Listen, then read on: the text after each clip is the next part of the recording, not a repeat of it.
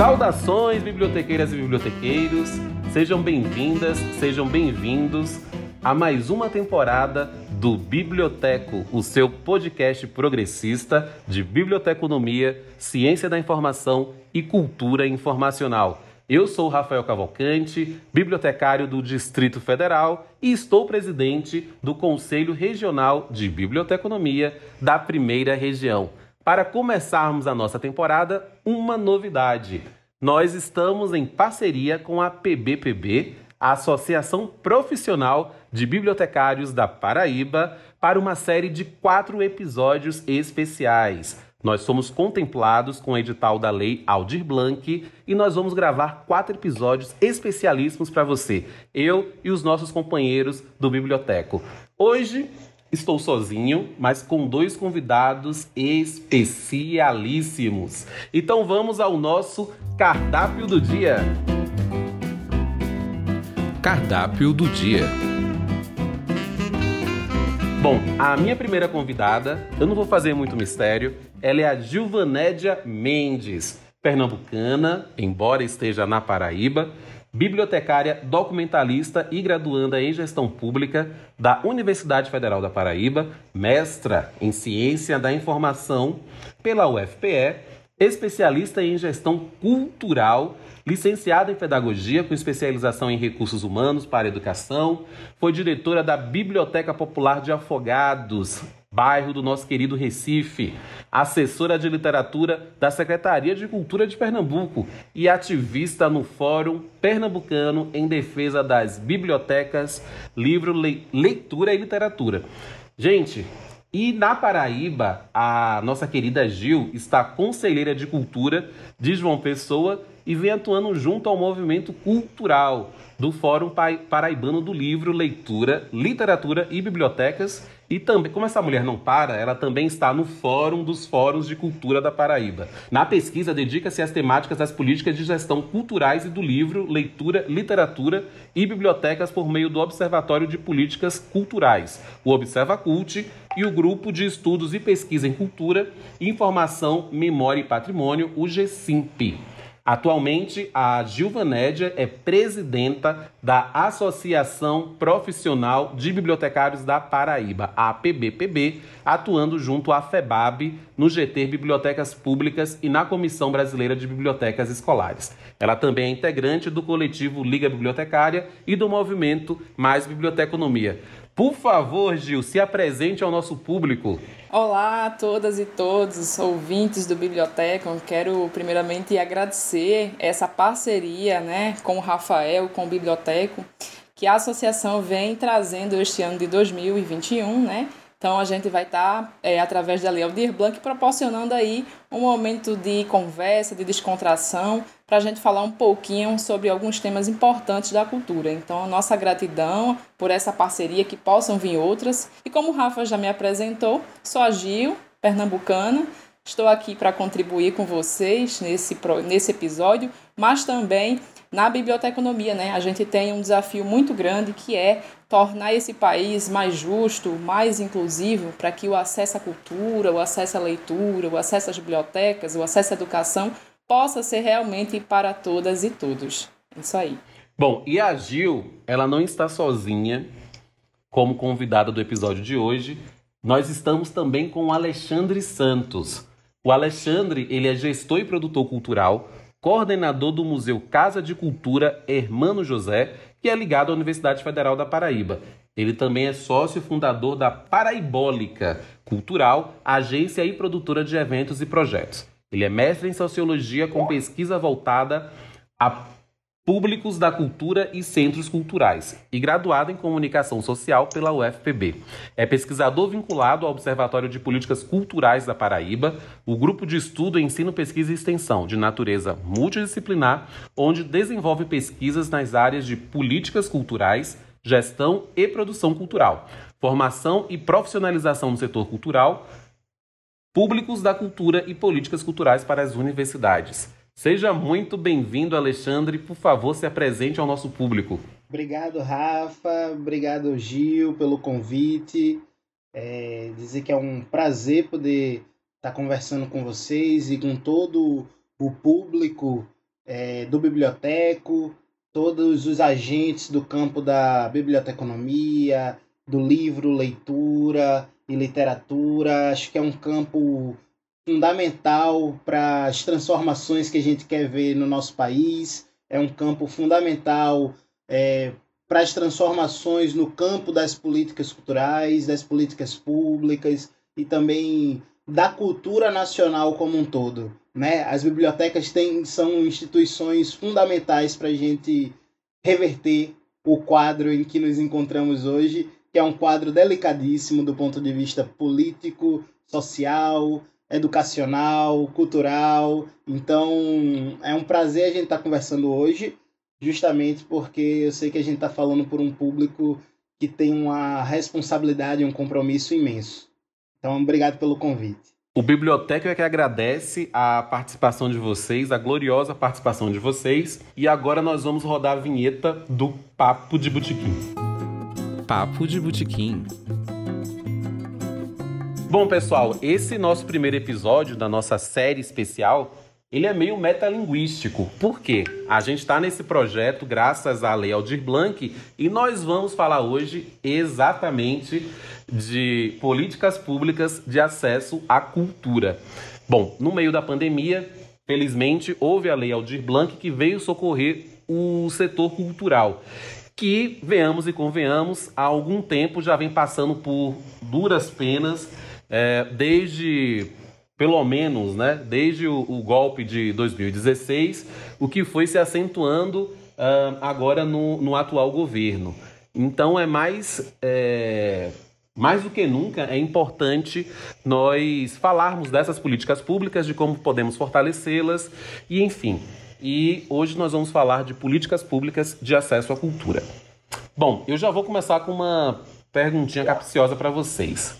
É, a garantia, gente, constitucional do direito à cultura, a gente pode falar que a Constituição Federal de 88, ela garante o acesso à cultura para todos os brasileiros e brasileiras? Olha, Rafa, é, é possível sim, certo? A Constituição de 88, ela traz muito expressamente em seus artigos 215 e 216 é, papel do Estado diante do campo cultural, diante do setor cultural. E no artigo 215 ela é muito clara. Ela nos traz uma redação que diz que o Estado garantirá a todos o pleno exercício dos direitos culturais e acesso às fontes da cultura nacional e apoiará e incentivará a valorização e a difusão das manifestações culturais. É, e na sequência, né, no artigo 216, ela vem justamente falar da responsabilidade do poder público né, de promover e proteger o patrimônio cultural brasileiro junto às comunidades, em colaboração com as comunidades. Então, digamos que esses dois artigos inaugurados no texto constitucional de 88 já indicavam o papel do Estado brasileiro na promoção das garantias é, dos direitos culturais, na promoção, na valorização da produção cultural nacional. E eles vêm é, ser adensados com o Sistema Nacional de Cultura incluso no artigo 216-A, né, que justamente cria o Sistema Nacional de Cultura, foi criado através de, uma, de um projeto de emenda constitucional, uma PEC, é, e que no Sistema Nacional de Cultura se prevê a universalização do acesso aos bens e serviços culturais. Então, digamos que esses três artigos, a, amarrados ainda mais né, pelo terceiro, que é mais recente, eles dão o tom da garantia prevista pela Constituição Federal do direito à cultura a toda a população brasileira. E nós podemos Agora, claro, nós temos desafios, grandes desafios, para que isso se efetive na prática. Porque uma coisa é o texto constitucional, outra coisa é o dia a dia do, do Estado exercendo esse papel ou não, ou se ausentando de exercer esse papel. É, e aí a gente vai ter as disputas políticas, nós vamos ter, claro, os diferentes.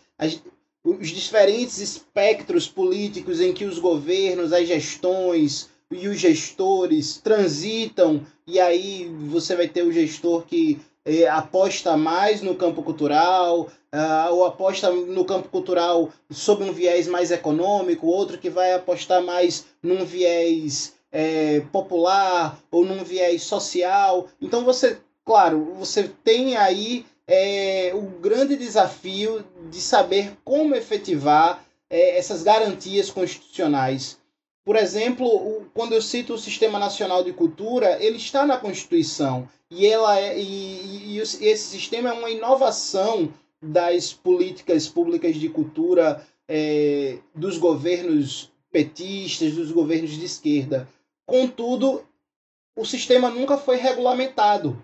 Então nós temos ele na Constituição brasileira, mas nós não temos a sua regulamentação ainda, o que nos deixa numa posição extremamente frágil, extremamente delicada na hora não somente de, é, de cobrar, de reivindicar, mas até mesmo de nos protegermos enquanto agentes culturais, agentes que fundamentalmente lidam com a liberdade de expressão, com a liberdade de expressão artística, certo? Então, é, apesar de termos sim garantias constitucionais, eu acho que a gente tem que se agarrar, se agarrar nelas, mas ao mesmo tempo ainda são frágeis. São bastante frágeis e nós precisamos incorporar as lutas do povo, da cultura, o avanço nas políticas culturais e o avanço no entendimento dessas garantias, porque elas, infelizmente, nos colocam em posição frágil diante dos embates que a gente tem visto hoje em dia. E aí, Alexandre, eu pergunto para Gil, é, Gil, na sua opinião, por que o senso comum brasileiro, mesmo pegando essa, essa explanação do Alexandre, que o, o, direito ao acesso à cultura ele é garantido na Constituição Federal de 88, porque ainda assim o senso comum brasileiro ele relativiza o papel do Estado enquanto fomentador de práticas culturais. Então, Rafa e aqui o amigo Alexandre, é, eu queria voltar um pouquinho na, na história e dizer que, quando a gente fala de direito à cultura, né, a gente está falando de direito fundamental, a gente está falando de direitos humanos, né, a gente está falando daquilo que é inerente ou deveria ser inerente ao ser humano, né, sem distinção de raça, etnia, cor, religião, origem, condição social, língua e que esses direitos humanos eles não foram garantidos de forma harmônica, de forma voluntária. Eles foram garantidos através do suor, do sangue de muitas pessoas, de crianças, de mulheres, né, de homens, de idosos que perderam as suas vidas, né? Quantas pessoas não foram mortas, queimadas e colocadas em centros de concentração para que a gente tivesse o direito básico à liberdade, por exemplo. Então, é, já na, na Declaração Universal dos Direitos Humanos de 1948, né, falando a nível é, mundial, a gente tem aí um compromisso né, é, das nações, estados que da época, né, 1948, em garantir esse direito, esse conjunto de direitos. Então, a gente entende que os direitos culturais né, estão é, dentro do que a gente chama do aspecto mais amplo dos direitos humanos e que está lá bem dito no artigo 27 né, da Declaração que todo ser humano tem o direito de participar livremente da vida cultural da comunidade, de fruir as artes e de participar do progresso científico e seus benefícios. Então, é, a gente percebe que foi com muita luta, foi com muito sangue que a gente hoje pode dizer que na Constituição, na Constituição de 88, né, Constituição Brasileira de 88, a gente tem expressamente os artigos 215 e 216 que trazem aí um conjunto de compromissos, né, do poder público, né, do Estado para com a cultura do Brasil. E eu digo mais que muitas vezes essa essa questão de relativizar o papel do Estado se dá é, por essa, esse desconhecimento desses marcos legais, é, dessas garantias constitucionais e também é, pelas narrativas que são construídas, né, de que o voluntariado ele resolve tudo, de que o poder público ele anda mal das pernas, de que não tem recurso público para todo mundo, de que é, as pessoas precisam mesmo colocar o, o, o seu investimento privado.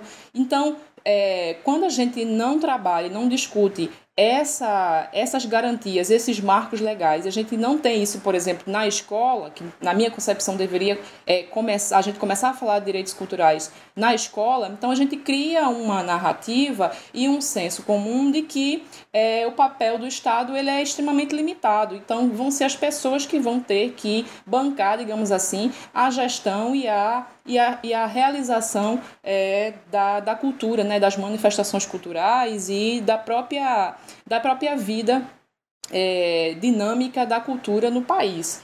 Isso também nos faz lembrar o nosso pesquisador e professor Albino Rumbin que isso dentro da história do Brasil isso está marcado por pela, o que ele chama de tristes tradições, né?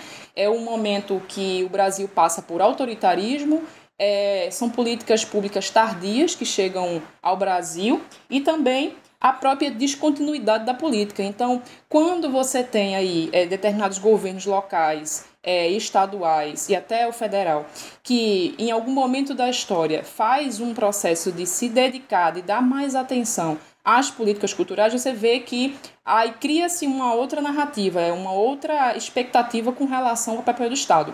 Quando você tem governos que recuam nisso ou que a própria ausência da política é uma política, você tem aí é, grupos, coletivos, pessoas que chegam e vão fazer o voluntariado. Então, a pandemia nos mostrou e escancarou ainda mais isso, né, que a ausência do Estado, a pouca atenção do Estado, é, faz com que a própria sociedade civil se movimente, mas que isso não deve ser regra. O papel do Estado é sim de prover, de proteger, de investir no campo da cultura em todas as suas dimensões. Gil é muito certeira na análise dela é, quando situa os direitos culturais no cerne dos direitos humanos. Ah, contudo, ainda que esteja ali inserido no contexto dos direitos humanos, os direitos culturais ainda são vistos como, como direitos de segunda classe, como direitos digamos assim, menores, porque há uma lógica social e há uma lógica do Estado brasileiro em compreender que os direitos fundamentais são tão somente educação, saúde e segurança, como se essas únicas pautas fossem as pautas prioritárias e uma incompreensão imensa de perceber que a saúde atravessa, a, a cultura atravessa todas elas, atravessa a educação, a saúde e a segurança, porque não existe educação sem cultura, não existe, eu acho que são, são campos extremamente interdependentes. A cultura tem um papel fundamental na promoção da saúde, e nós vimos isso na pandemia, né? o nosso papel enquanto agentes culturais na promoção da arte da cultura e como isso contribuiu, inclusive, para manter a sanidade mental num contexto em que ela foi levada ao extremo e à prova.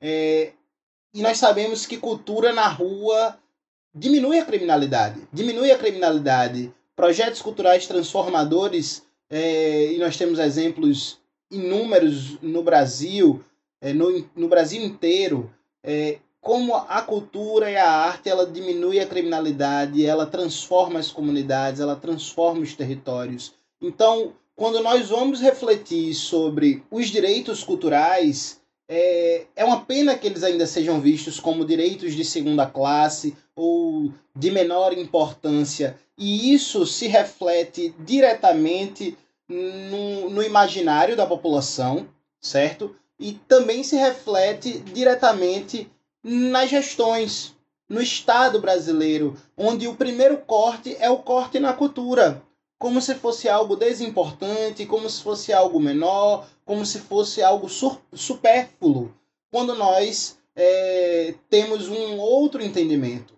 O investimento na cultura ele é garantidor de todos esses campos prioritários para a sociedade brasileira, mas ao mesmo tempo ele também é garantidor de geração de receitas, de divisas, de sabe é, é, um, é um setor extremamente potente do seu ponto de vista econômico. Então essa virada do entendimento é, acerca do papel da cultura, a, a, desse olhar sobre o papel do Estado como fomentador de práticas culturais, é, é urgente.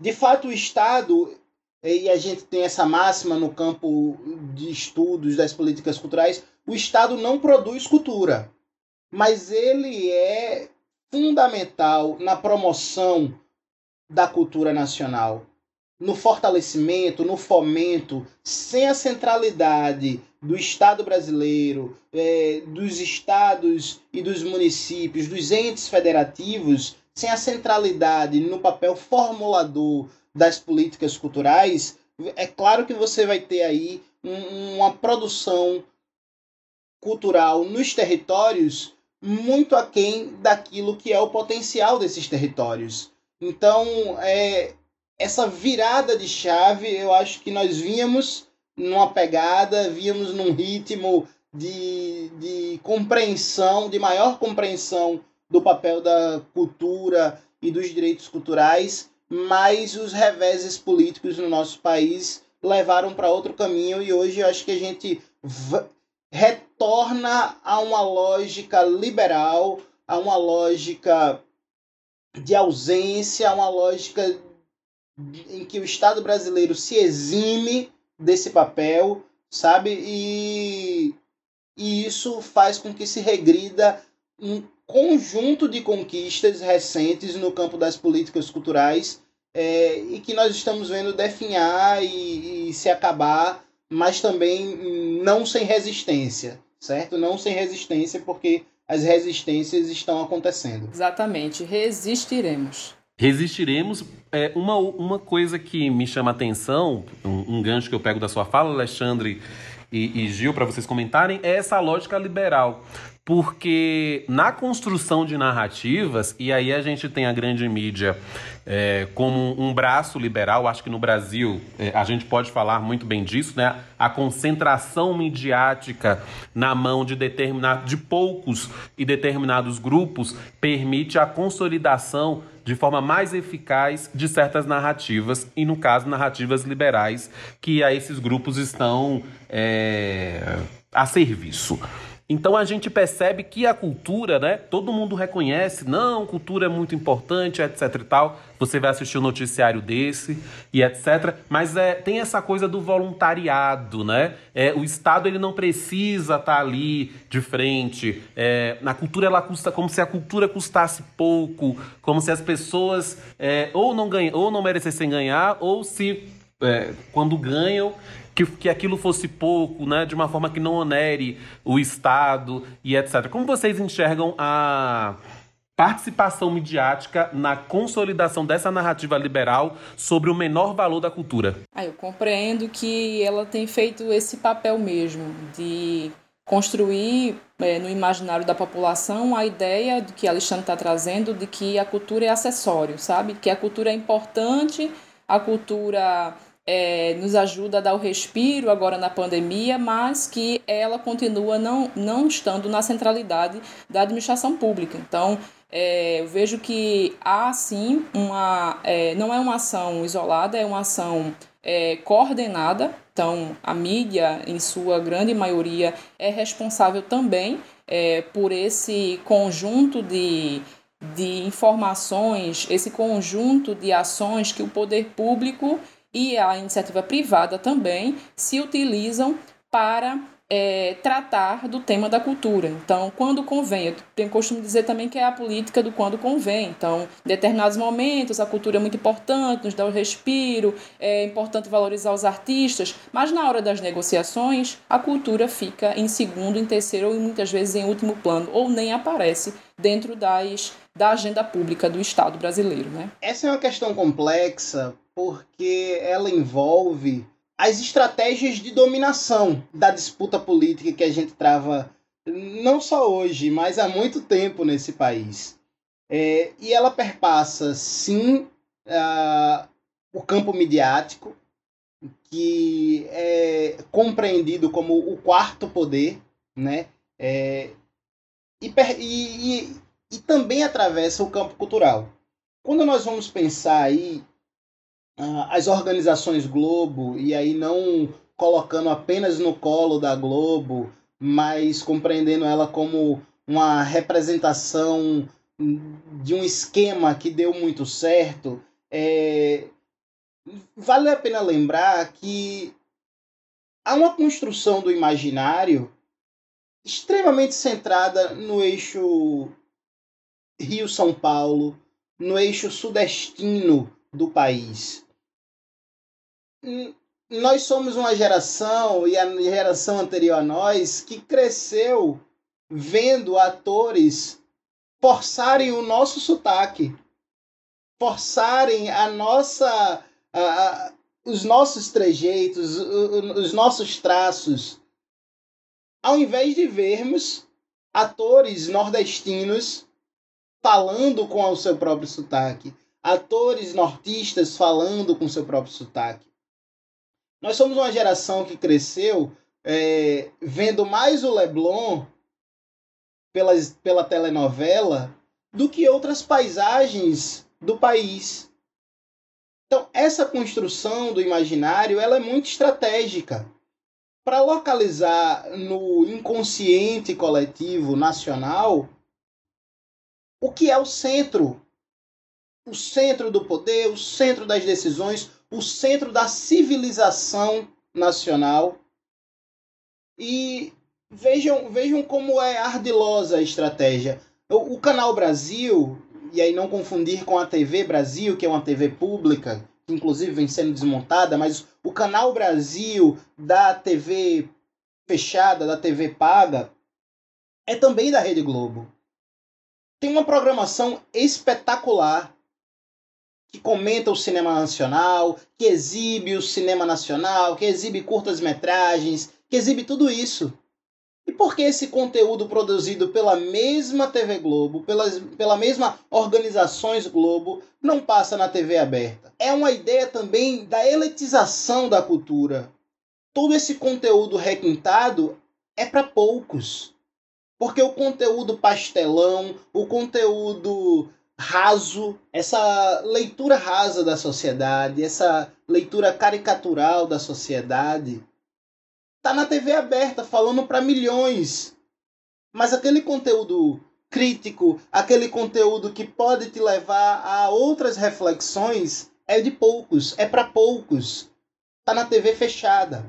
Então há uma estratégia muito clara aí muito bem criada, montada, gerida, certo? Então, eu acho que nós estamos no cerne das disputas de narrativa, das disputas estéticas, porque toda essa discussão passa também por, por, pela estética, certo? A estética da TV aberta é diferente da estética da TV paga e e isso está muito bem montado, muito, foi muito bem criado e gerido. Acho que hoje, mais que nunca, isso está muito bem amarrado, sabe? Então, é, faz parte de uma estratégia o monopólio da mídia, o, o oligopólio das comunicações é gritante. Nós não conseguimos avançar até hoje na regulamentação do setor.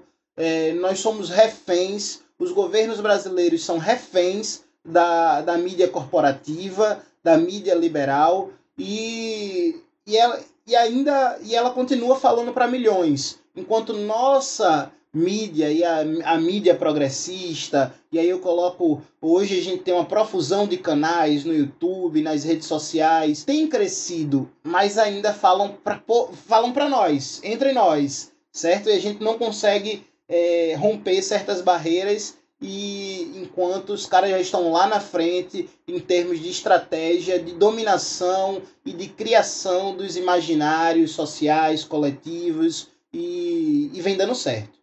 Pelo visto, vem dando certo. É, porque quando a gente fala de Estado, a gente também, de certa forma, está falando de governos, né? E de 88 até 2021, alguns governos se sucederam no Brasil.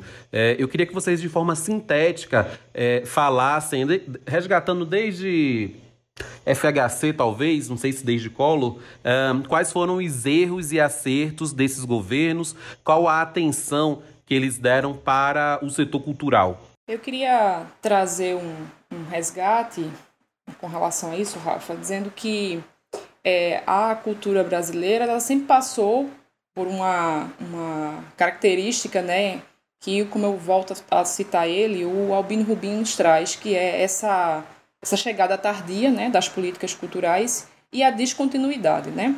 Além, claro, do momento de chumbo, autoritarismo, que ela, ele, ele se ele aparece de formas diferentes na, dentro do, dos períodos da história, né? É, você tinha lá na, no período da ditadura uma forte violência, é, uma censura, e hoje a gente também tem traços é, de censura e de violência simbólica e outras violências é, aplicadas quando a gente se refere à cultura, à educação e ao que acontece no país. É, então, quando a gente faz aí uma, um, um retorno um pouquinho para trás para a história do Brasil, a gente vê que é, na década de, de 70 houve até uma tentativa de se construir um plano é, nacional de cultura. Claro que dentro dos moldes aí não democráticos e não participativos. É, e que até mesmo há algumas. É, a, a, cultura tem os seus paradoxos, né? A gestão da cultura. Dentro do período é, militar, né, dos governos militares, nós tivemos sim é, um momento importante, por exemplo, na Secretaria de Cultura de São Paulo, né, é, com Gustavo Capanema, com Oswald de Andrade, é, enfim, com um conjunto de artistas e, e de pessoas, mas claro, ali não havia de forma concreta é, a participação popular. Então, você também tinha a construção de uma cultura de elite, você tinha a construção de ações, né? por exemplo, dentro do livro leitura, você tem a, a, a chegada do Instituto Nacional do Livro, você tem a distribuição de, de acervos, você tem a, as primeiras bibliotecas públicas é, sendo espalhadas pelo país, além das que já existiam, mas você tem é, uma ausência dessa, do que a gente chama dessa, dessa política pública realmente estruturadora. Então a gente vai passar aí muitas décadas né, com, essas, com essa ausência e praticamente é dentro, da, dentro da, do governo de, de Sarney, né, com a primeira tentativa de você ter uma, uma lei de, de fomento e de apoio à cultura, que você vai ver aí uma tentativa de é, ter um financiamento, de fomentar projetos culturais, mas mesmo assim é extremamente voltada, como a gente já está conversando aqui, é para o eixo Rio-São Paulo. Então há uma, uma clara, é, um claro recorte disso é, na quantidade de projetos que foram contemplados no período que a Lei Sarney existiu e que depois veio a se tornar a Lei Rouanet, né, na, na década de 90 já é, é, num, num período em que o tempo que ela passa, é, logo após a chegada do, do Fernando Collor, ele vai é, extinguir o MINC. Né? Então você já tem aí um retrocesso é, que acontece na década de 90 e a gente só volta a ter é, um momento, embora é, com Itamar Franco em 92 a gente tenha aí um retorno do MINC, mas a gente só vai ter uma expressividade dessa pasta enquanto ministério que vai pensar política num conceito ampliado, num conceito simbólico, né, numa dimensão simbólica cidadã e econômica, né, é, com o governo, com os governos Lula e Dilma, né, com o primeiro mandato, principalmente do governo Lula, com a chegada dos ministros Gilberto Gil e Juca Ferreira. Então, a gente vai ter aí uma outra dimensão é, trazida para o campo da cultura, o papel do Estado enquanto é, pensador é, de políticas, construtor junto com a sociedade, e aí é onde a gente vai ver realmente a participação da sociedade, a participação social na construção de políticas públicas é, com, com um sentido ampliado, um sentido que coloca as pessoas, os coletivos, os grupos, as comunidades como protagonistas né, da sua própria cultura. Compreende que o Estado, como bem disse Alexandre, ele não é um produtor de cultura, ele é um fomentador, ele é um provocador, ele é um gestor. Então, quem faz cultura são as pessoas todos os dias nos seus diversos fazeres é, nas, nas manifestações diversas que a gente possui aqui no Brasil, né? Os Brasis dentro desse grande Brasil.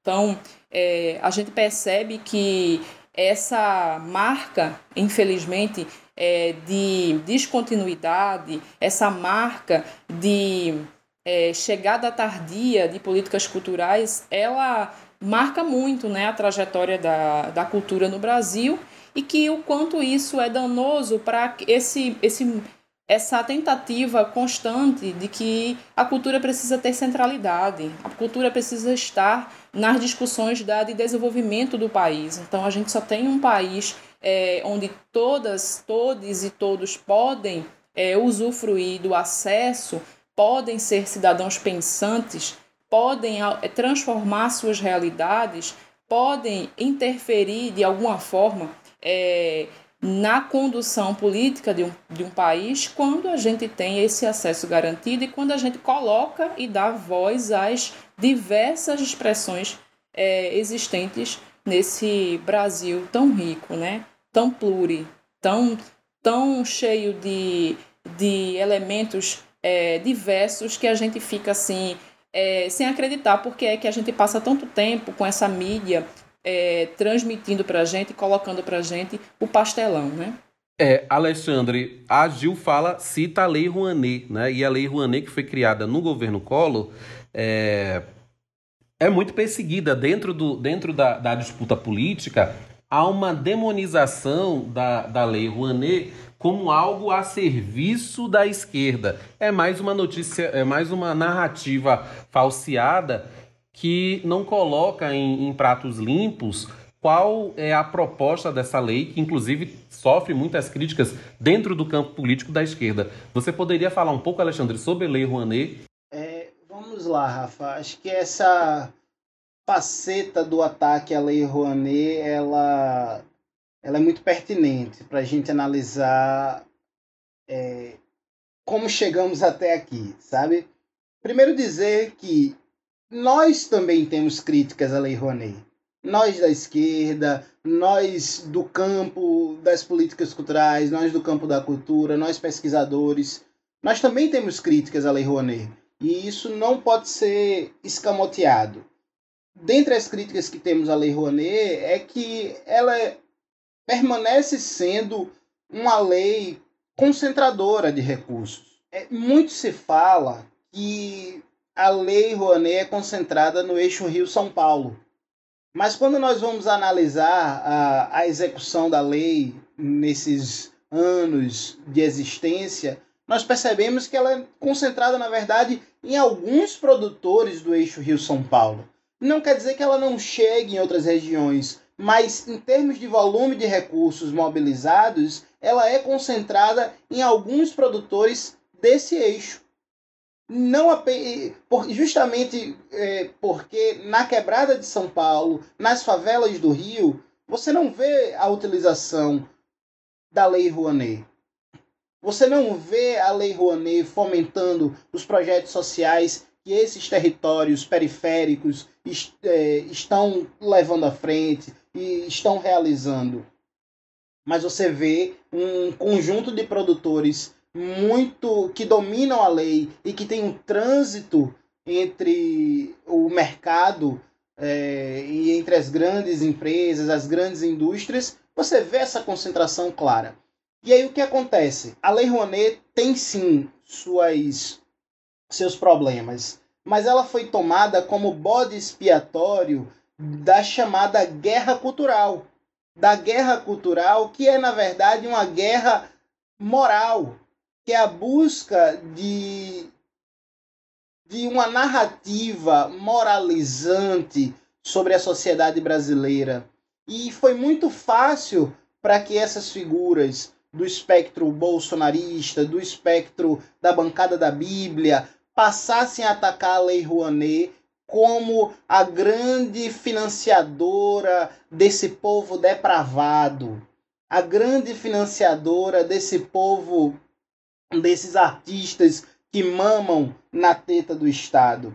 Observem que uma das figuras que mais levou à frente essa cruzada contra a Lei Rouanet e que culminou na CPI da Lei Rouanet foi o senador Magno Malta, bolsonarista de carteirinha, apoiador do do presidente, apoiador do candidato, sentiu o revés, ficou sem, ficou sem mandato, sem cargo, sem espaço, e isso é muito bom, né? Isso é muito bom. Uh, mas em 2016, quando no Brasil inteiro o Ministério da Cultura foi ocupado, foi é, justamente num processo político que reivindicava a sua retomada, quando Michel Temer havia extinto também naquela portaria é, que extinguiu vários órgãos e extinguiu também o Ministério da Cultura, e em todo o país é, se viu um levante que era um levante contra a extinção, extinção do MINC, mas também contra esse golpe jurídico, parlamentar, midiático que vinha sendo travado e que teve na figura do Michel Temer é, o bode expiatório, né? E ao mesmo tempo o carro-chefe dessa história toda, o articulador. E naquela época, quando o Ministério da Cultura foi ocupado em todo o país, essa bancada da Bíblia, esses conservadores, responderam com a CPI da Lei Rouanet. A CPI não deu em nada. A CPI localizou sim uma uma empresa que tinha feito mau uso dos recursos da Lei Rouanet, uma única empresa que foi indiciada, que, que, que houve prisão preventiva decretada, mas quando você vai no relatório da CPI, as críticas que o relatório tece são as críticas que nós tecemos também. Concentração, é, falta de, de, um, de maior diversidade, de maior distribuição eh, no tecido social desses recursos. Enfim, um conjunto de questões que nós já levantávamos e que não tinham a ver com aquela agenda moralizante que o senador Magno Malta levantou na época, tratando a Lei Rouanet como a grande fomentadora da mamata, a grande teta onde artistas é, se beneficiam, se privilegiam.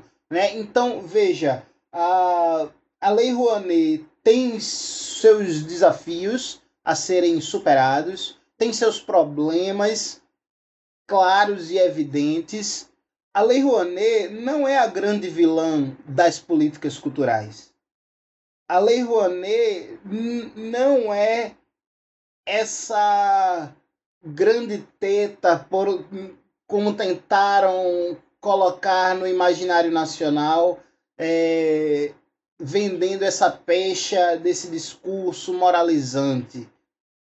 Agora sim, nós temos desafios, nós temos problemas a serem sanados, nós temos uma série de questões a avançar na legislação de financiamento à cultura como um todo, como o pleno funcionamento do, do Fundo Nacional de Cultura, como os FICARTES que estão previstos é, no, no Programa Nacional de Apoio à Cultura, o PRONAC, que, num, que os FICARTES, como terceiro braço da lei federal, é, nunca foram ativados. Nós temos uma série de desafios mas, ela, mas a Lei Rouanet não pode ser vista como a grande vilã.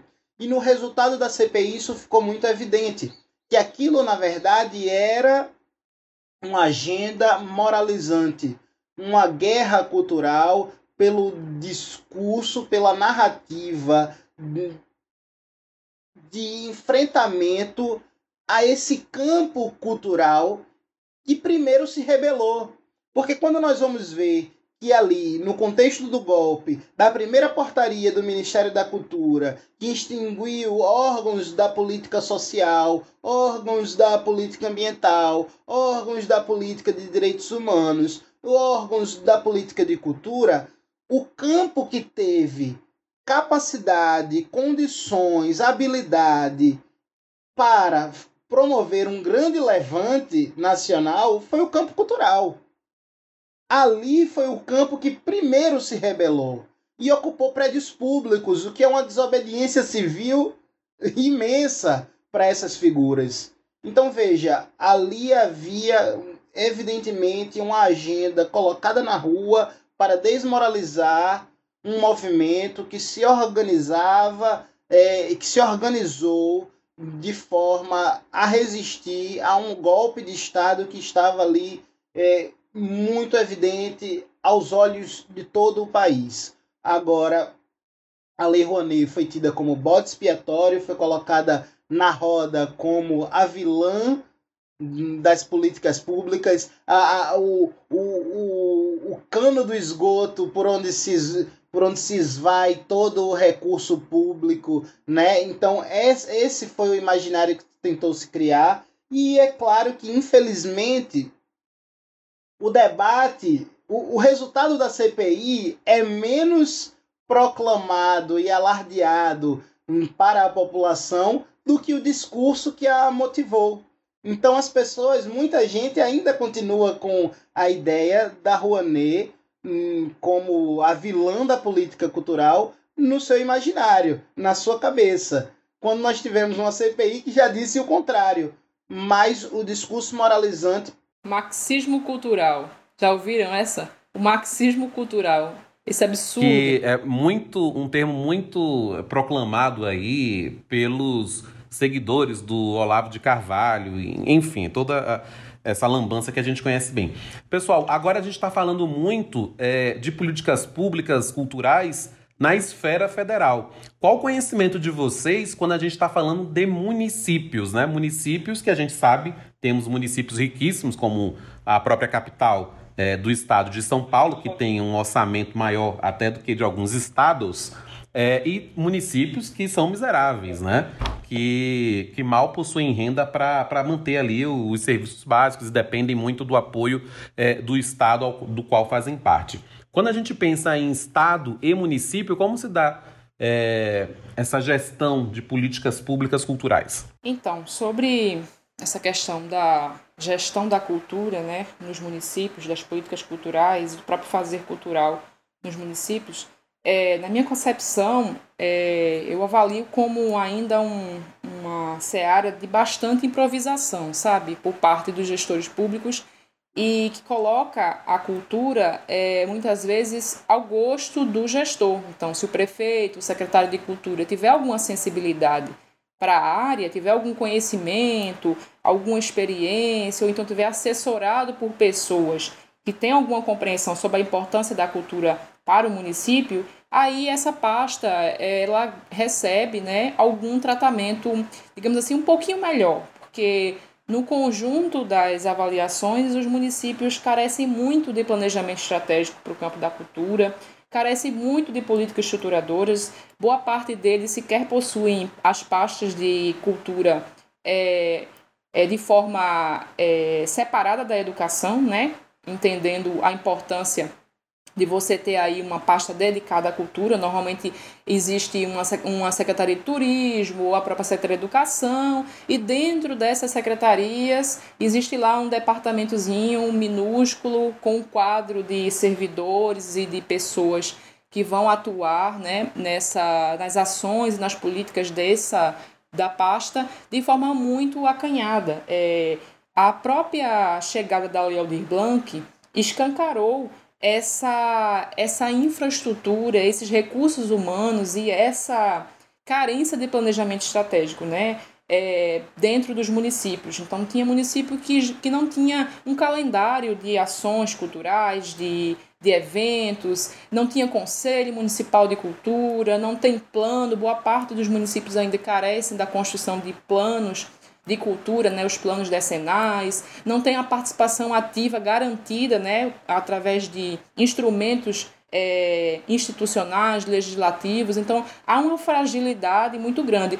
E, em contraponto, a efervescência cultural, que é feita por grupos, coletivos, movimentos, pessoas, agentes, artistas, né? como a gente diz, trabalhadores e trabalhadores da cultura. Então, enquanto a sociedade está ali, não se vira no Se Vira nos 30, fazendo e acontecendo, muitas vezes em regime colaborativo, né, onde cada artista faz uma, muitas vezes uma vaquinha, o outro vem e contribui com a, o seu fazer na, com a música, o outro com a literatura, o outro com o teatro, com a dança, enfim, a cultura popular.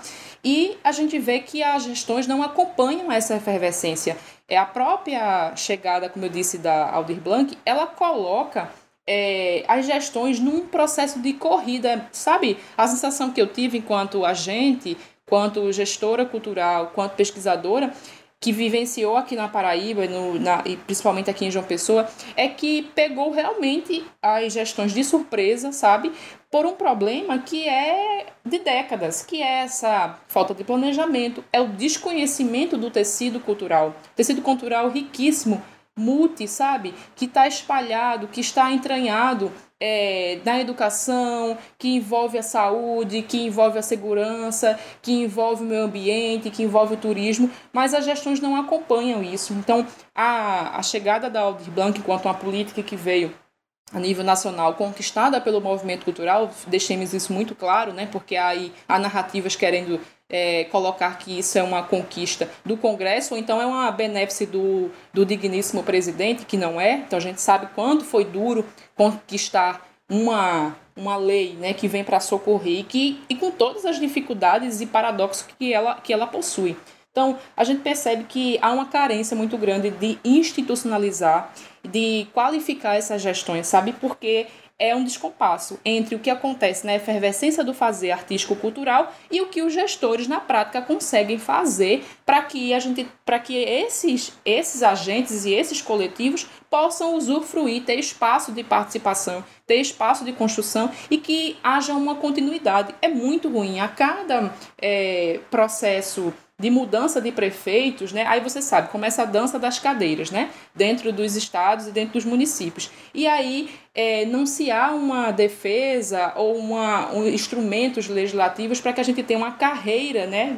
das pessoas é, na gestão pública. Então, às vezes, coloca uma pessoa que não tem nenhum tipo de relação com a cultura, não sabe como diz, é um, um perdido, assim, está perdido dentro de um campo e começa a fazer as ações da sua cabeça, por influência de alguém, ou então traz para a pasta nomes que alguém diz que é notável, que coloca como como na condição de, de que é importante. Então, é muito ruim. A, a gente percebe essa instabilidade e essa desorganização é, eu digo que a, o contexto pandêmico nos mostrou cada vez mais que a sociedade civil que atua no campo da cultura está extremamente a, anos-luz à frente dos gestores que estão postos aí para gerenciar, para conduzir as políticas, as ações no campo da cultura no Brasil. É, e de certa forma, Gil, comentando o que você está falando, o a pressão, até a pressão popular, ela vai exercer algum poder sobre o prefeito, né? Eu sei de, de casos que uh, o prefeito ele vai em busca, por exemplo, ah, vai ter o evento do final do ano. Então a gente vai trazer necessariamente os cantores do movimento sertanejo e etc, porque eles são muito benquistos, são muito queridos, e ali você acaba concentrando uma grande quantidade de renda na contratação dessas pessoas, né? E isso não, isso não acontece ao longo de todo o ano. E muito menos em direção a quem tá, a quem é nativo ali do município, né? Aos coletivos que são nativos desse município, por conta exatamente dessa desorganização que você falou e dessa e, de, e, e desse apetite eleitoreiro, né? Então eu acho isso um, é, bastante complicado. Exatamente, Rafa. É muito danoso, porque né, você vê que vem artistas, inclusive quando sobem ao palco, é, eles já recebem os seus cachês, né, já são pagos com, de forma antecipada. E os coletivos, grupos, principalmente da cultura popular, da, da área circense, enfim, eu não vou estar citando para não ser injusta com algum segmento, mas de maneira geral, os artistas locais né, e daquela região sofrem, passam anos isso é muito comum. Eu, eu atuei na Secretaria de Cultura de Pernambuco e isso ainda é realidade. A demora nos pagamentos, a burocratização.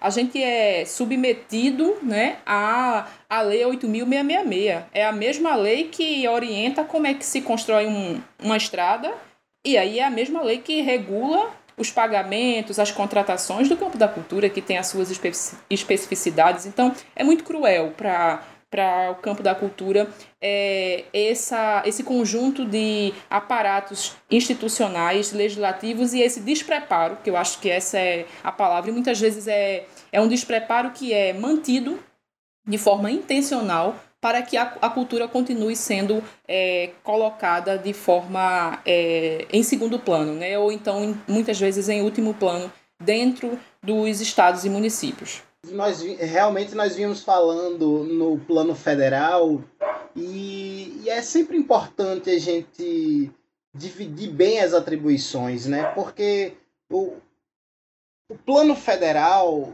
da gestão cultural, da gestão da política pública, ele é um plano que sim tem o papel de fomentar, de incentivar, de apoiar, de financiar, mas ele também é um opera numa dimensão de orientação das políticas culturais, de orientação aos estados e municípios de como atuar no campo das políticas culturais. Então, quando você tem um desmonte do Ministério da Cultura, você tem também o desmonte desse pacto federativo que veio sendo construído pelo Sistema Nacional de Cultura. Como a Gil bem destacou, é, na aplicação da Lei Aldir Blanc, você percebeu claramente a dificuldade de certos municípios em operar com esses recursos. Por quê? Porque você tinha municípios que, apesar de terem aderido ao Sistema Nacional de Cultura e muitos outros que não aderiram, e mesmo aqueles que aderiram, ainda não tinham os instrumentos que compõem o Sistema Nacional de Cultura, como conselho, plano, fundo, que são os elementos básicos. E é justamente no município em que você tem a dimensão mais próxima entre a gestão cultural e os fazedores de arte e cultura. Porque o governo federal está lá, está lá em Brasília.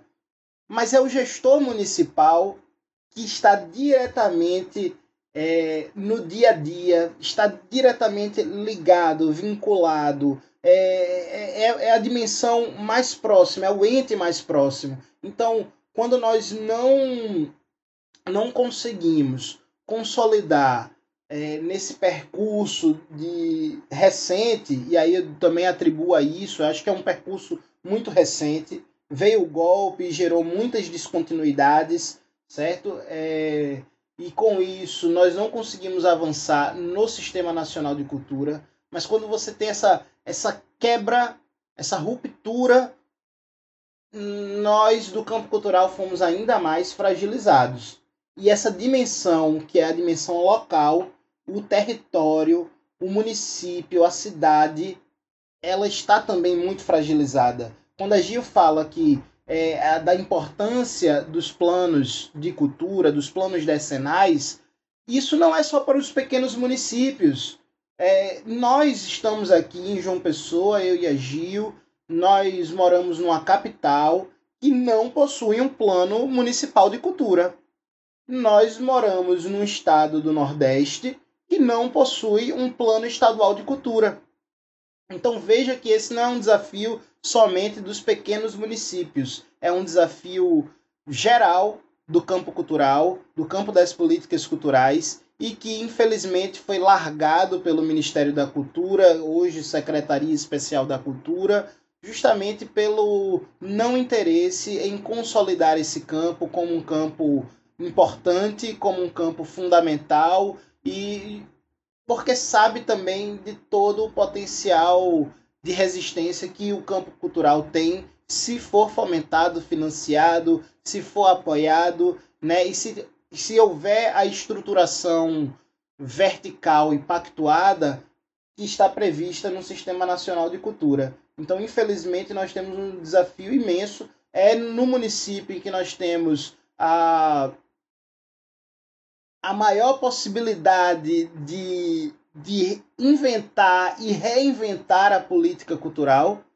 mas pela falta de um alinhamento, eu diria que esse desafio tem se tornado ainda maior. Uma questão, uma questão que eu deixo para vocês, e aí eu acho que talvez Gil tenha mais propriedade, Gil, mas eu queria de uma forma sintética, pelo avançar das horas, né, do, do nosso tempo aqui de arte, é, Como você enxerga, já que a gente está falando de cultura, a gente é biblioteca, não tem como não falar de bibliotecas. É, como você enxerga a, as políticas públicas voltadas para a biblioteca, e aí eu estou falando no âmbito federal mesmo, do governo Lula até o dia de hoje, dia dessa gravação, que é 15 de fevereiro de 2021. É, como, como se deu essa curva ou essa linearidade? Amigo Rafa, de forma resumida, mas tentando aqui trazer os principais pontos, eu enxergo como uma trajetória assim como a cultura de forma ampla, as políticas culturais, marcada por descontinuidade, marcada em certo momento, né, na década de 30 até meados da década de 60, início da década de 70, por um momento, por, uma, por ações né, é, voltadas para a distribuição de livros, então também não se tinha a construção de políticas estruturadoras, não se tinha a, o entendimento da necessidade de você pensar é, a leitura, o livro, a literatura e as bibliotecas como um direito humano, como direito é, principal, essencial para que você possa conquistar outros direitos. Então, você precisa garantir acesso para que as pessoas tenham as informações, acessem o livro, acessem, é, façam é, a, a, o uso da leitura, né, usufruam do universo é, e das possibilidades do campo da literatura para construir, né, para se, para se colocar, se posicionar na sociedade e aí compreender a importância de políticas estruturadoras. Eu entendo que até na própria biblioteconomia há um grande desconhecimento sobre como é que se dá, o que é realmente, o que são as políticas públicas que a gente fala tanto do L, L, L, B que são as políticas do livro, leitura, literatura e bibliotecas. Como elas acontecem, como elas se dão. Então, você vê que a, a política setorial do livro e leitura no Brasil, ela é anterior à própria, à própria política é, nacional de cultura, né? ao próprio Plano Nacional de Cultura, que é de, 2000 e, de 2010, e a Política Nacional do Livro Leitura, o plano, na verdade, ele é, começa com a, com, a, com a lei, né, em 2003, e depois nós temos o plano propriamente dito, o plano setorial, em 2006. Então, uma conquista que foi. É, é, que teve a participação de muitas mãos, né? coletivos, grupos, agentes, pessoas, escritores, poetas, ilustradores, é, o pessoal da cadeia produtiva do livro, os bibliotecários, os professores, então um conjunto enorme de atores envolvidas, envolvidas e envolvidos nessa construção, é, buscando é, trazer uma, uma estruturação, uma sedimentação das, da, daquilo que já vinha sendo discutido e da necessidade de você ter uma continuidade das coisas. Então, é, a gente sabe que a, a própria, o próprio ambiente escolar ele é extremamente ainda é, des, desestruturado com relação a bibliotecas escolares, então há uma, uma lacuna que não foi resolvida também é, dentro dos governos progressistas, é, é, das gestões de Lula, Dilma, né, dos governos é, é, ditos progressistas, porque é, um processo longo, como o Alexandre traz, é um processo que requer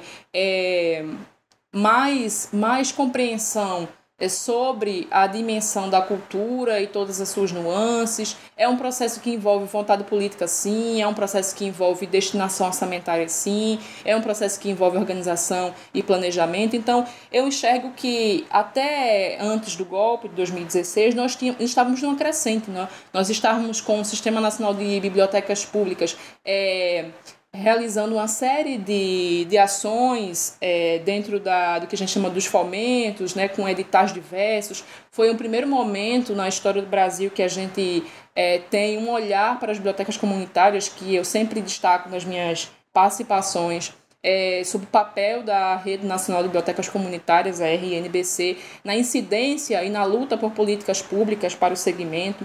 Eu destaco também a importância dos sistemas estaduais de bibliotecas públicas, né, que eles têm esse papel de dar apoio, de acompanhar a implantação de bibliotecas, de é, sensibilizar prefeitos, gestores públicos, secretários, para que os municípios é, melhorem, qualifiquem as bibliotecas consideradas ainda, né, desde o último, os dados mais atuais de 2010 e depois de 2015, que são os equipamentos mais presentes dos municípios. Então, você imagina que é, a presença da, do, a presença da literatura e o acesso à cultura e as outras formas de manifestações, elas também estão, né, através, deveriam estar nesses equipamentos, presentes nesses equipamentos. Mas a gente sabe que muitos deles estão a mercê. Tem bibliotecas que muitas delas fecharam, né, agora no período da pandemia, e poderão ser, é, ser, ser poderão ser objeto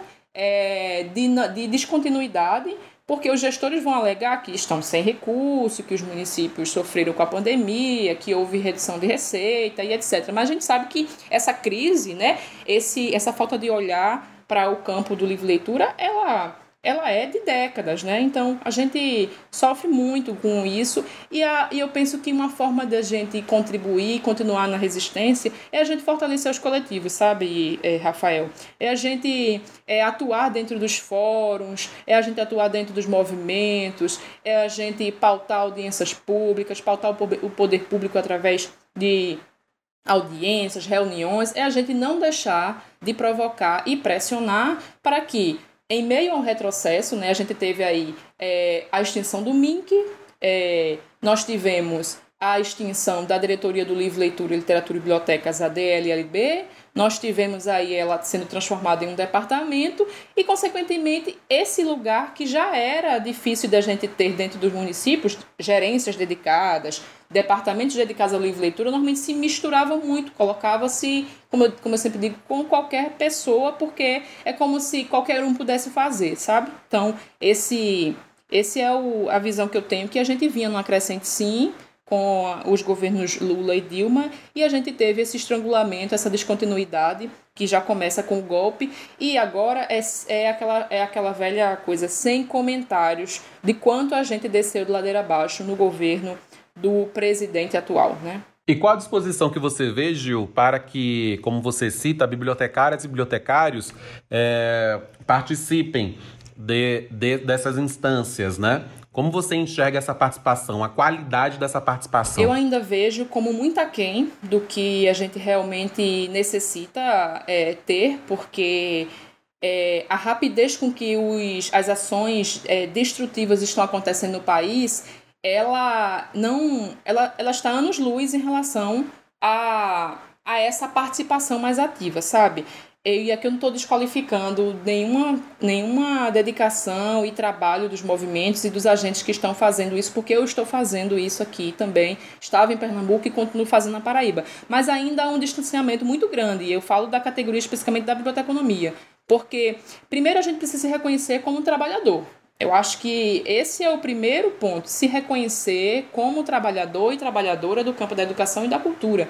Entender que a gente sozinho não constrói política pública, que a gente precisa dialogar com o poeta, com o escritor, com o ilustrador, porque toda a cadeia produtiva, ela tem esses elos e esses elos precisam ser é, precisam de diálogo, precisam de trabalho conjunto. Não dá para a gente defender biblioteca se a gente não defende o autor, não defende a, o processo criativo, se a gente não tem editoras fortalecidas para para publicar essa obra, se a gente não tem livrarias é, espalhadas pelo país para a gente fazer essa obra circular, né?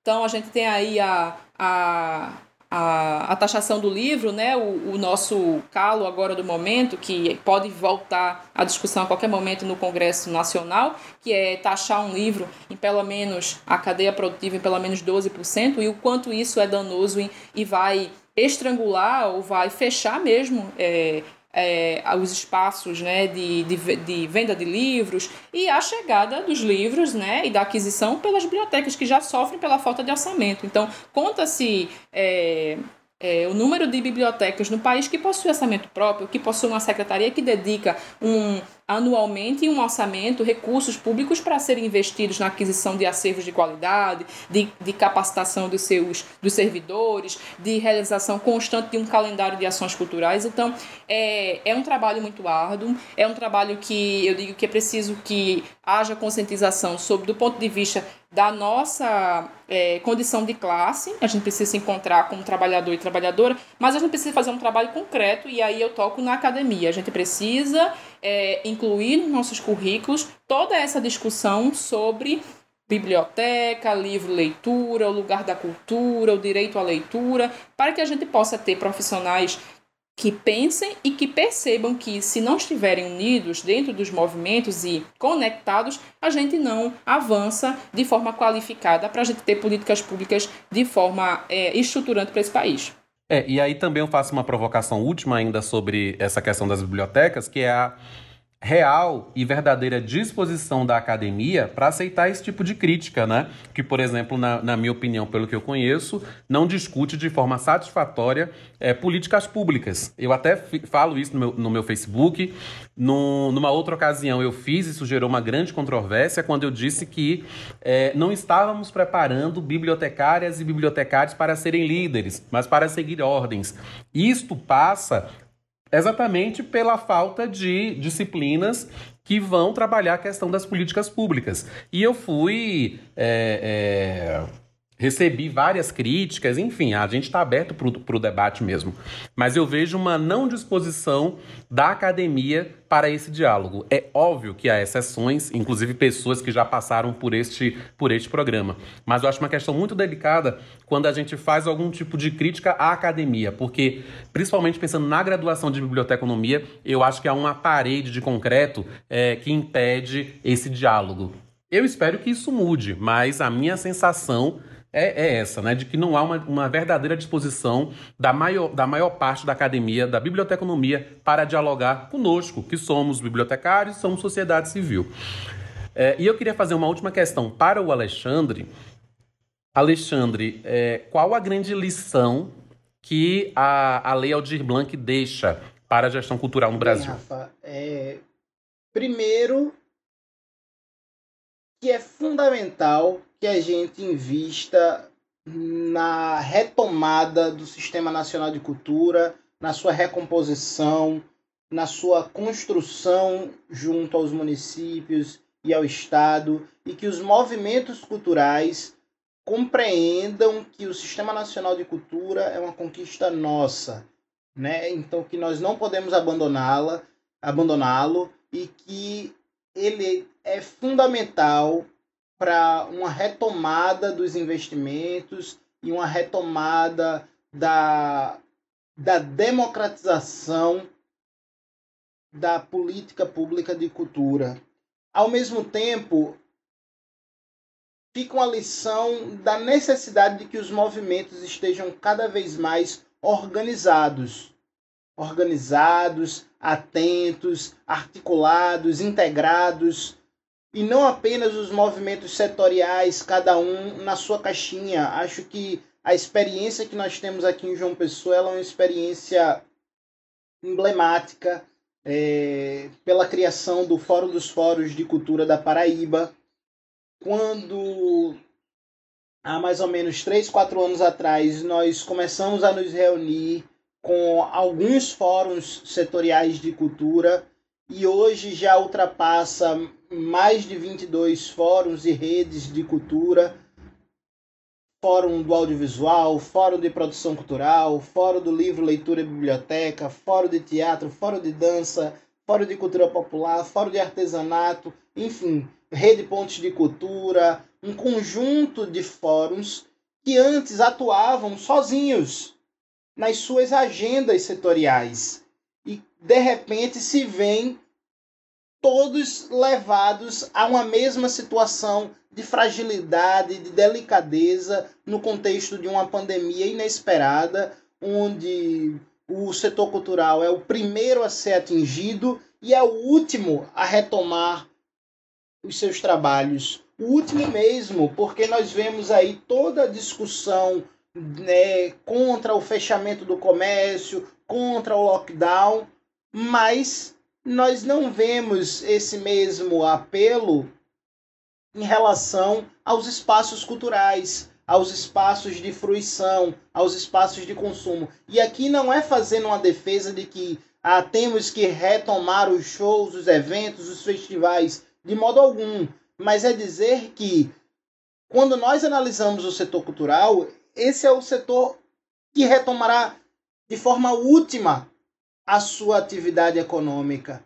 Então, esse é um setor que precisa ser fomentado e protegido, porque nós somos um setor que gera 2,45% do PIB nacional. o setor da economia criativa e da economia da cultura é extremamente importante para o país. E quando nós não somos é, contemplados nas preocupações de retomada da economia, os estados e municípios e a União demonstram uma, uma incompreensão de que a retomada da economia passa por nós também. Então, a grande lição é, que fica ao movimento cultural é a necessidade de estar organizado e de se defender como setor fundamental. Veja, é, é um setor fundamental para a retomada da economia, mas também, como eu já falei aqui em outro momento, para a sanidade mental das pessoas isoladas. Nós estamos em casa e nós estamos consumindo arte e cultura. Nós estamos com Netflix ligado, YouTube ligado, nós estamos com as plataformas de streaming é, ouvindo música, assistindo filme, lendo, lendo, certo? Então, é, nesse momento, nós temos um papel fundamental nessa retomada da economia. Então, por um lado, o Estado, o Estado como um todo, né, União, estados e municípios precisam se atentar é, para a lacuna que, que é deixada com a desarticulação do Sistema Nacional de Cultura. Por outro lado, os movimentos culturais também precisam reivindicar essa, essa ferramenta, esse instrumento que estava em vias de consolidação e, ao mesmo tempo, se reconhecer dentro do plano dos setores fundamentais fundamentais para a vida das pessoas e também fundamentais para a retomada econômica. É importante dizer que nós somos um setor que tem atuado dentro da pandemia, você vê o quão uh, o setor cultural foi capaz de se reinventar, ocupar os espaços das lives, né, do, das plataformas de streaming, muita gente aí produzindo produzindo dentro da pandemia. Eu vi um dia desse um, uma série de curtas metragens é, realizados durante a pandemia por diretores e agentes que é, filmaram cotidianos dentro de, de apartamentos, de casas, né? E também a, o vazio das cidades, enfim, com suas estéticas, gerando uma narrativa hum, artística sobre o atual momento e o setor cultural aí se reinventando. Na Paraíba nós tivemos o, o, é, o festival Eu Fico em Casa PB, um festival que durou dias, já vai na sua terceira edição e justamente com artistas paraibanos tomando para si a responsabilidade de passar uma mensagem às pessoas é, de responsabilidade social, de autocuidado e de cuidado com o outro. Então, ainda assim, em meio a um contexto de extrema fragilidade, os artistas assumem o papel de conscientizar, de levar uma mensagem responsável, de se colocar na linha de frente de um, de um gesto educativo, num contexto em que você tem um presidente que diz que sai na rua sem máscara, que, rece... que, que difunde fake news de, é, de, medica... de, de tratamento precoce, de medicamento que não, não tem eficácia comprovada. E os artistas não. Mesmo com toda a fragilidade em que estão, mesmo perdendo sua, suas fontes de renda, mesmo com perdendo a, o seu dia a dia com seu público, seus espaços de fruição, seus espaços de produção estão ali dizendo: fique em casa, vamos nos cuidar, vamos se cuide também, cuide do outro. Então há nesse momento é, uma responsabilidade assumida, certo? A lei Aldir Blanc chega muito tardiamente, depois de muitos meses em que os artistas já estavam no limite da, da, da necessidade de sobrevivência, é, chega de uma maneira muito, muito complicada, porque você tinha que gastar os recursos até o dia até o último dia de dezembro. É, até o último dia de dezembro. E agora a luta é para que a gente possa utilizar esses recursos no ano de 2021. Porque senão nós vamos perder recursos que são nossos, conquistados a, a, a duras penas e a muita luta. Isso possa ser. A gente sabe que o auxílio, pelo menos nesse momento, o auxílio emergencial foi descontinuado. Há alguma ideia de continuidade, mas a gente, na gravação desse episódio, isso ainda não é uma certeza. E o setor cultural também vai ficar descoberto. Então, nosso clamor para que isso não aconteça, porque a pandemia continua assim. A gente está batendo recordes é, de número de mortos. Então, o nosso problema continua e provavelmente por 2021 todo. Eu acho que a gente conseguiu nessa, nesse nosso bate-papo tocar em vários pontos importantes, é, desde, desde pensando na esfera federal quanto na, na esfera nas esferas menores, estadual e municipal, sobre o, o que um pouquinho né, do que é a gestão cultural é, de políticas públicas. Aliás, políticas públicas para gestão cultural. Então eu acho que a gente conseguiu passar esse recado e agradeço a, a vocês dois, Gil e Alexandre, mas o programa ainda não acabou. Eu quero saber o que é que vocês estão bebendo, porque a gente vai agora para o nosso para o nosso quadro, né? Inclusive é o quadro preferido de muitas pessoas, o Rodada de Shots. Rodada de Shots.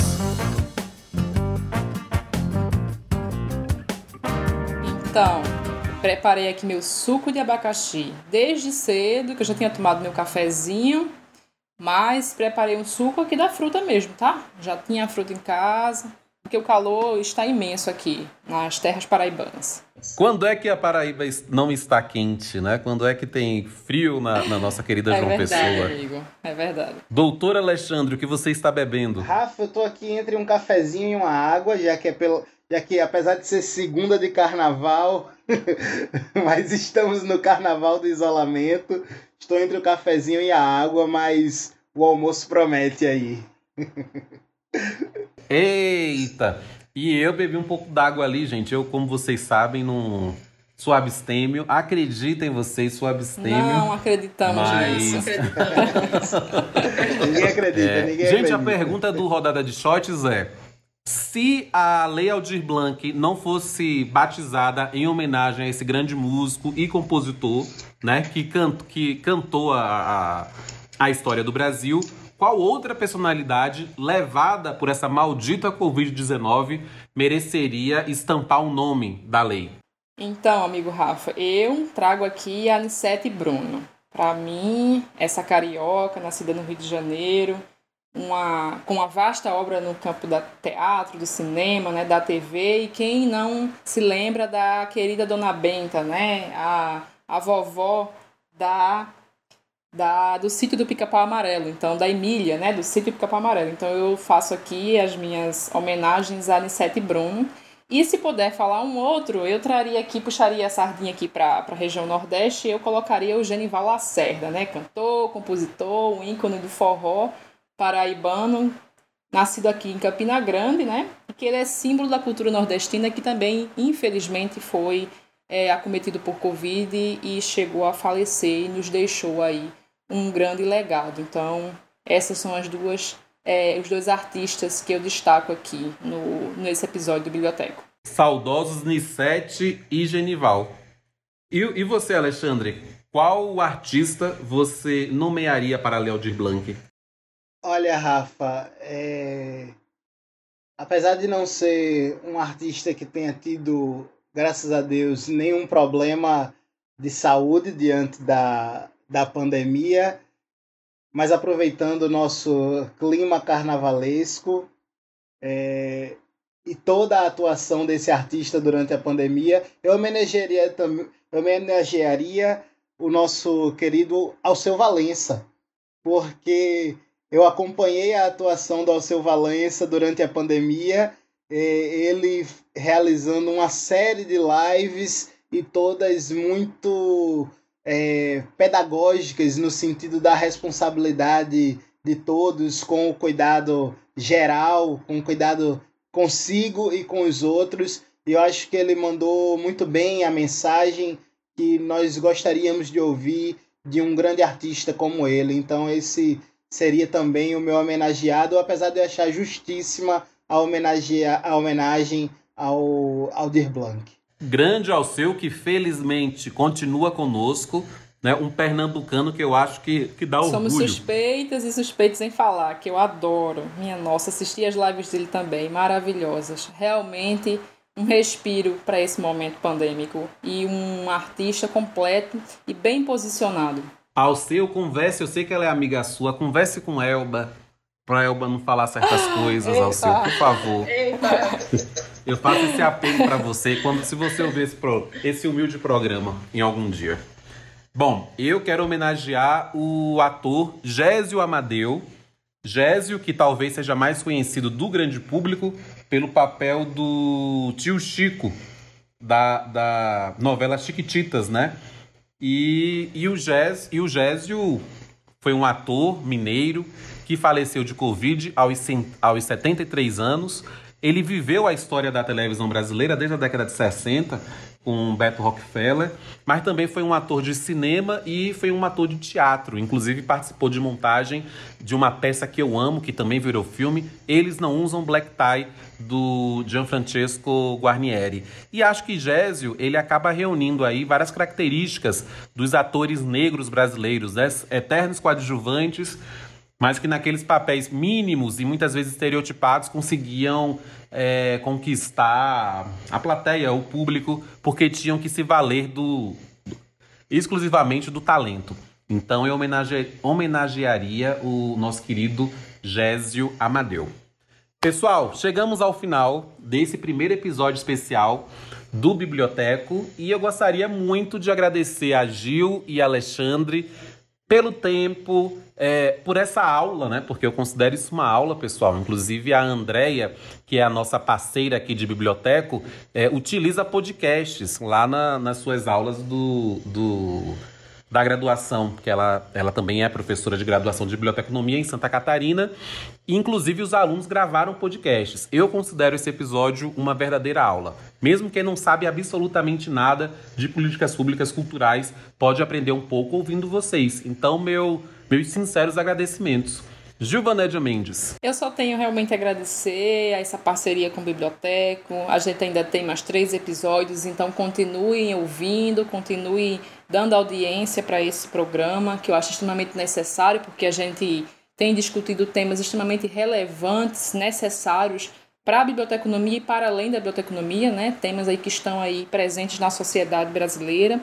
E que também agradeço aqui a parceria com meu amigo, parceiro, que eu chamo ele de MEN, o MEN Alexandre Santos, que está comigo aqui nessa labuta, é, na luta por política cultural, por gestão cultural de qualidade, fortalecendo os coletivos, o fórum dos fóruns, né, discutindo tantas, tantas reuniões e tantas madrugadas que a gente tem trabalhado aqui arduamente, é, porque a gente acredita que uma, um país onde a cultura não, não esteja na centralidade da sua agenda é um país que está fadado a continuar né, reforçando essas desigualdades sociais tão latentes. Então, que a gente possa continuar fazendo é, contribuindo um pouco para que o país é, possa é, incluir de fato a todas e todos. Então, biblioteco, vida longa para o biblioteco, vida longa para todos nós, que a gente possa é, continuar fazendo esse trabalho de bastidores e também atuando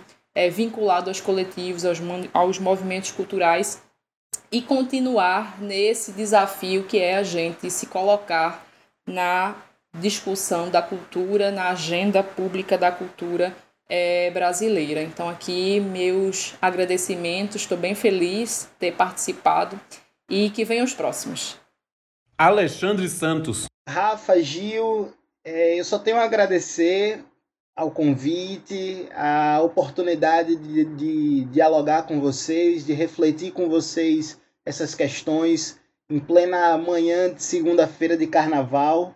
É um carnaval atípico, mas que vai ficar na história de todo mundo e que a gente possa transformar esse momento delicado é, nisso aqui, sabe?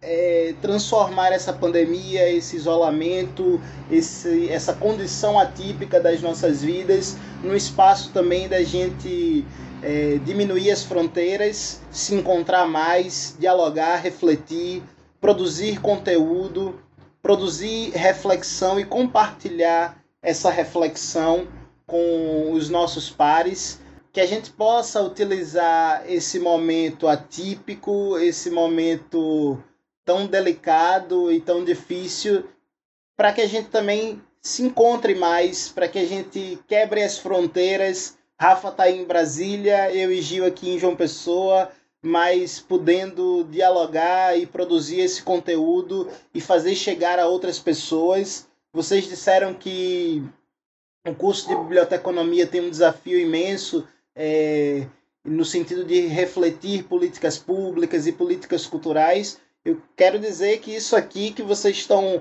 ofertando aos, a, aos bibliotecários, mas também aos estudantes de biblioteconomia é uma verdadeira aula, uma verdadeira provocação dessa discussão em cada um. E isso vai despertando em muita gente é, reflexões que talvez nem tivesse, mas que essa oportunidade da gente estar tá aqui se encontrando e dialogando sobre isso acaba suscitando uma série de questões que passavam despercebidas. Então eu agradeço a oportunidade, fico à disposição sempre que precisarem e desejo vida longa ao biblioteco e aos projetos da Associação Paraibana de Bibliotecários e Bibliotecárias. É isso, pessoal. Um beijo.